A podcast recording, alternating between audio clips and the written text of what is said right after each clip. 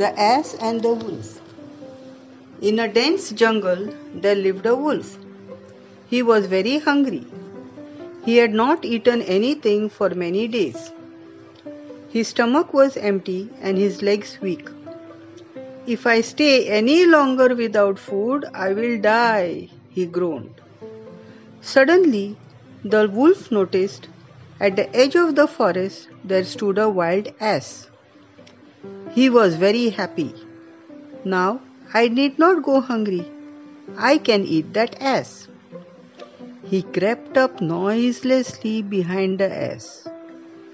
Just then the ass caught sight of the wolf.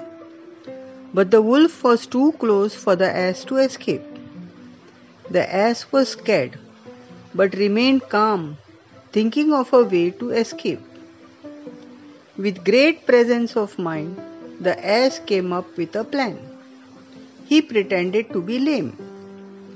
When the wolf saw the ass moving slowly, he became confident and was sure that the ass could not run away. The wolf went up to the ass and asked, What's the matter? The ass, pretending to be in great pain, said, I have got a thorn in my foot, sir, and I just can't get it out. I will help you, said the wolf. Many have tried, sir, but failed, replied the ass. Well, to put you out of your misery, I will just have to eat you, said the wolf calmly.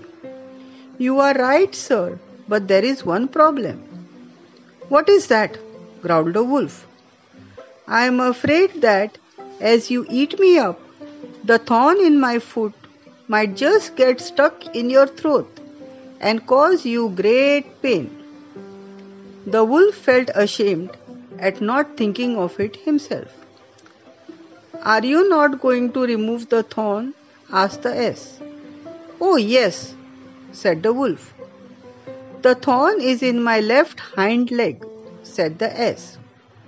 The wolf came around, and as he brought his mouth closer to inspect the ass's foot, the ass swung his leg with all his might, and the thwack crashed right into the wolf's jaw. He tumbled high into the air and came down with a big thud. Oh, what a fool I have been, cried the wolf. When I first saw the ass, I thought I would not die of hunger. But now my arrogance and foolishness has brought about my end. I am a butcher, mainly. But why did I try to be a doctor? So, the moral of the story is each person has a trade.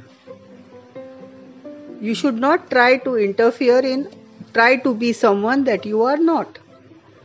The wolf was actually a butcher and he tried to be a doctor. And look what happened to him.